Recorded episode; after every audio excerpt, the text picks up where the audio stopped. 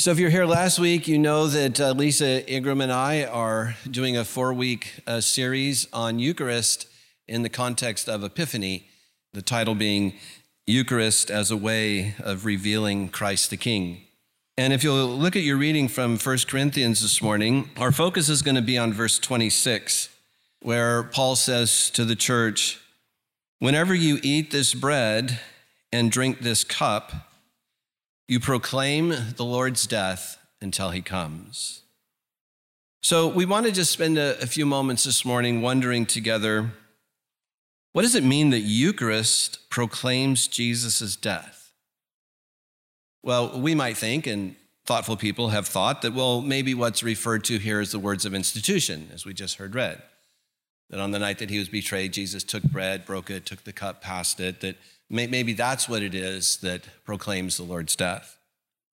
Others have thought, and we might think, well, but there's also kind of an embodied enactment of this in the actual breaking of the bread and the pouring of the wine. But I think, especially when if we're considering this from the point of view of our formation to Christ, there's something more at work here for us. And I think it's this that Eucharist reminds us that the death of Jesus is central to Christian spirituality.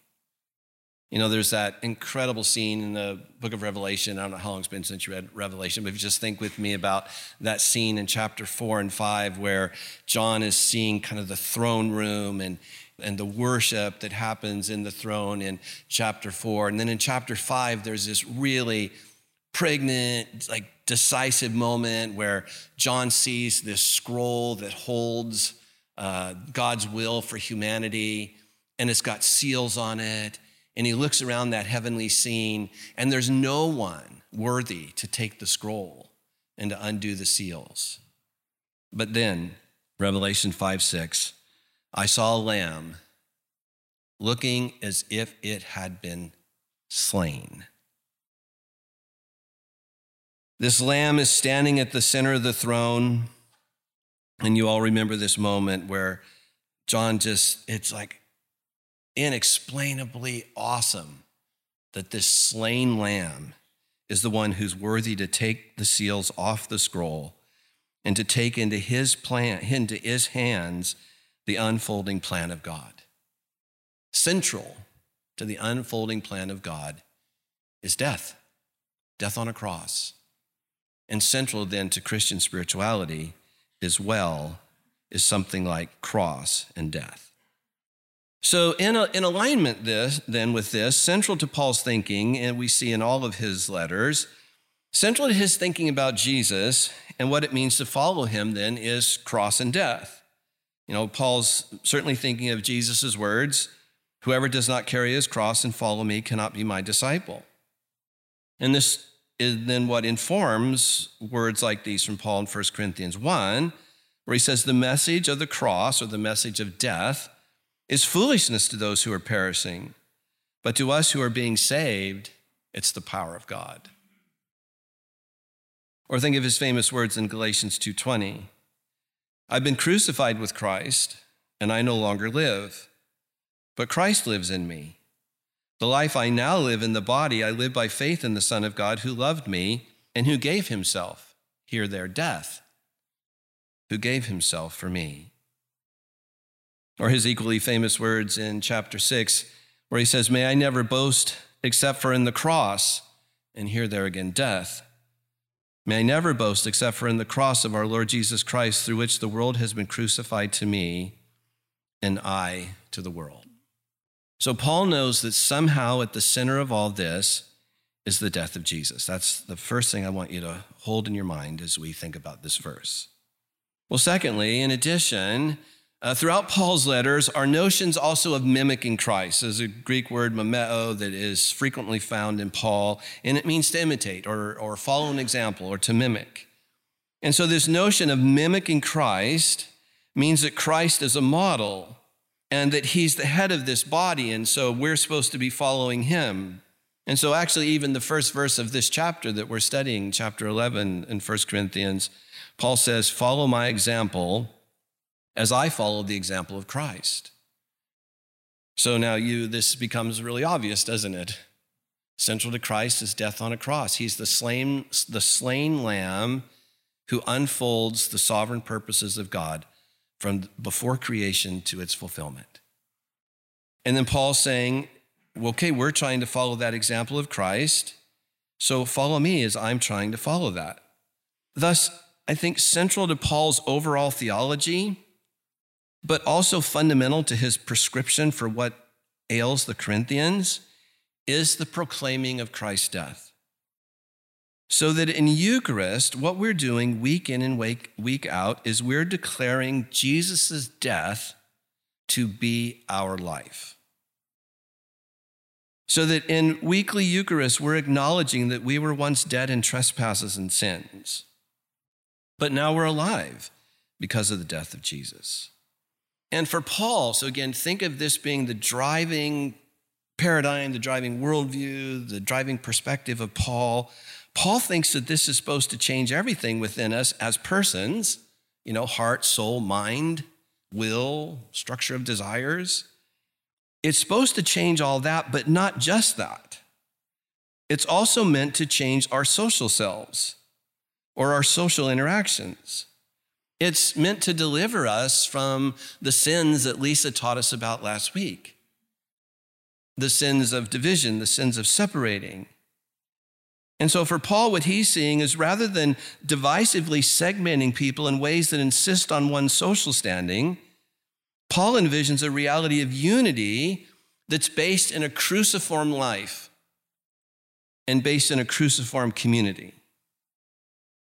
So again, think of these, you know, well-known Pauline passages in both Galatians and Colossians where Paul tries to picture this unity, saying, In Christ there is neither Jew nor Gentile, neither slave nor free, nor is there male or female, circumcised or uncircumcised barbarian or Scythian, for you're all one in Christ.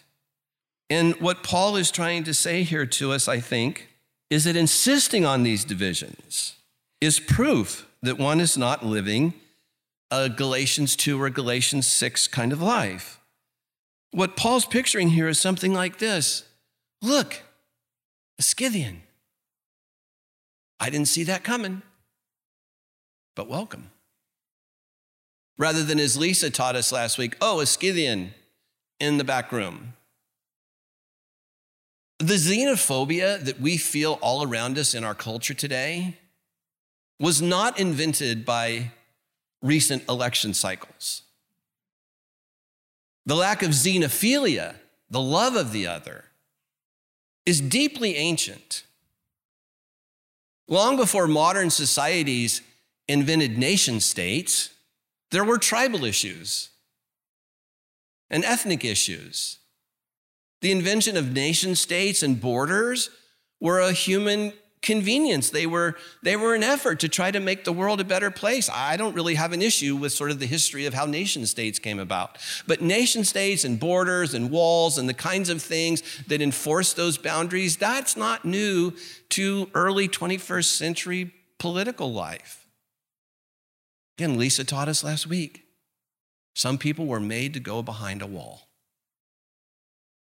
You can't have anything to do with us. You, you know, you do your thing, we do our thing. And so it's impossible to live into this sort of hospitality and welcoming, to embrace the other, to have a sort of xenophilia like, what if we automatically had within us? What if we could come to the place where the automatic space or bent of our heart was a xenophilia rather than the automatic xenophobia that most of us live with? Like, I, I think sometimes we don't even, like, I, I, can hear some of, I can hear some of you thinking, Todd, that's wishful thinking. well, maybe, but maybe not if one is able to live into that sort of notion that I'm crucified to myself. Yeah, I'm an old white guy. I get it. Yeah, that's who I am.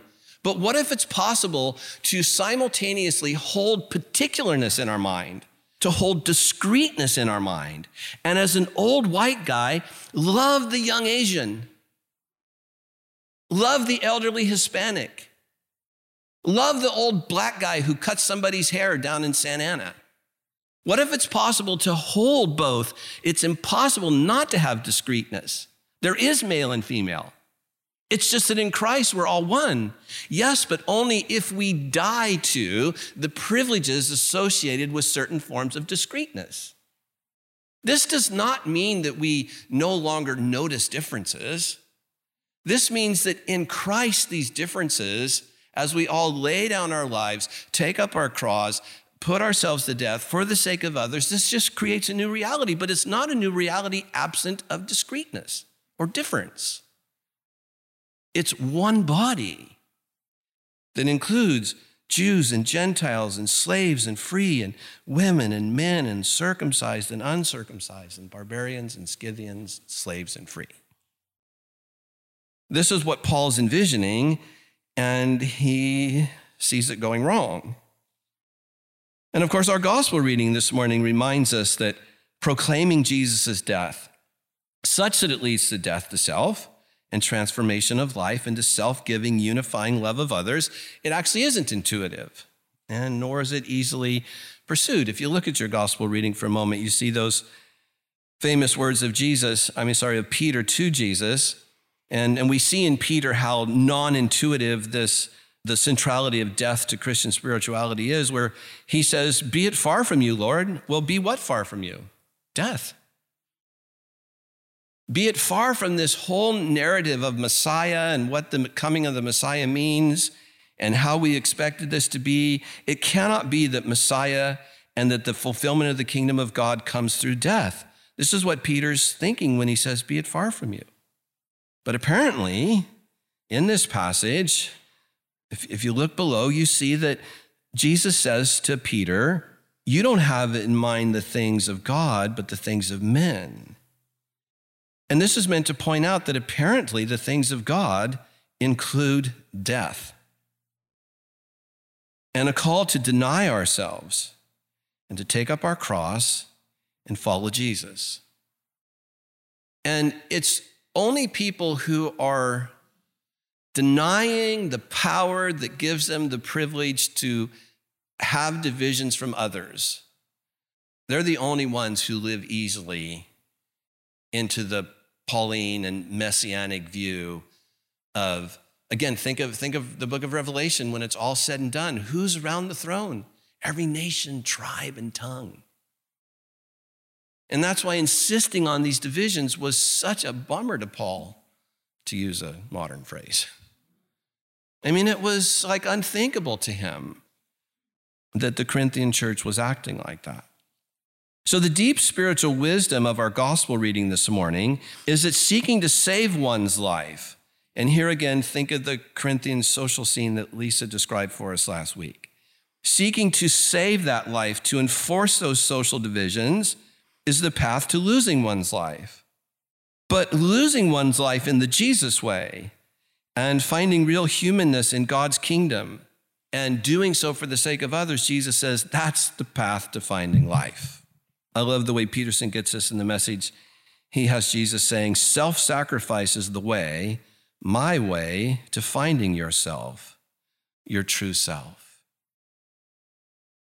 And then to think of Jesus' question Is there anything worth trading for for that sort of life, that sort of humanity? that sort of a self? And the answer, of course, is no, nothing. And it's this that we remind ourselves of every week in Eucharist. Uh, Tom Wright, in his recent book, The Day the Revolution Began, says this of cross and death. He says, The cross, or death, is the mysterious key to the meaning of life, of God, the world, and human destiny. The point of trying to understand the cross better is not so that we can congratulate ourselves for having solved an intellectual crossword puzzle, but so that God's power and wisdom may work in us, through us, and out into the world for the sake of others, into that errant social scene in 1 Corinthians, into the problems of our current social scene. So, Eucharist proclaims the death of Jesus. And this is why we say, Eat and drink in remembrance that Christ died for you. Eat and drink in remembrance that Christ died. This meal proclaims his death. Christ died. Why? For you. Believe in it. See the power in it. Enter it. Brace it. Carry it. Boast in it. Proclaim it. Testify to it. And love and serve based on it. Each week in our series, we'll spend a little more time meditating on the word that was read to us and spoken to us. So I'd just like to invite you to close your eyes, take a deep breath, and settle into the words of the Lord this morning as I guide us through some prayer in response. Lord Jesus, one of the things I most appreciate about this tradition that we're in, the church calendar, is that we have seasons devoted to remembering your death. In a few weeks, we'll remember your death and your sacrifice through Lent, which, as Todd says, is a central element of our Christian spirituality. Lord, we know that our peace comes from punishment that was placed on you, that our salvation and our life comes through your death, that the Eucharist we participate in, Eucharist literally meaning thanksgiving, that that is due to death. And so, Lord, in this moment, we want to be a little more discerning about ourselves, as Paul encouraged us as we approach this meal. And so, Lord, as we think about the ways, like in Corinth, cultural values have entered into our lives and into our space, where even Peter's conception of victory and what the Jewish people needed was, was more about winning than losing and climbing to the top rather than choosing the bottom, and bigger and better rather than sacrifice. Lord, sometimes these cultural messages, these are really counter to the death to self that is at the heart of our faith.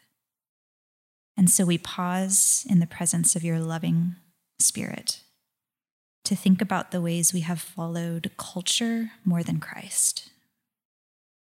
Maybe in seeing difference as something to fear rather than embrace, or connecting our value to productivity, or comparison of our lives to those around us.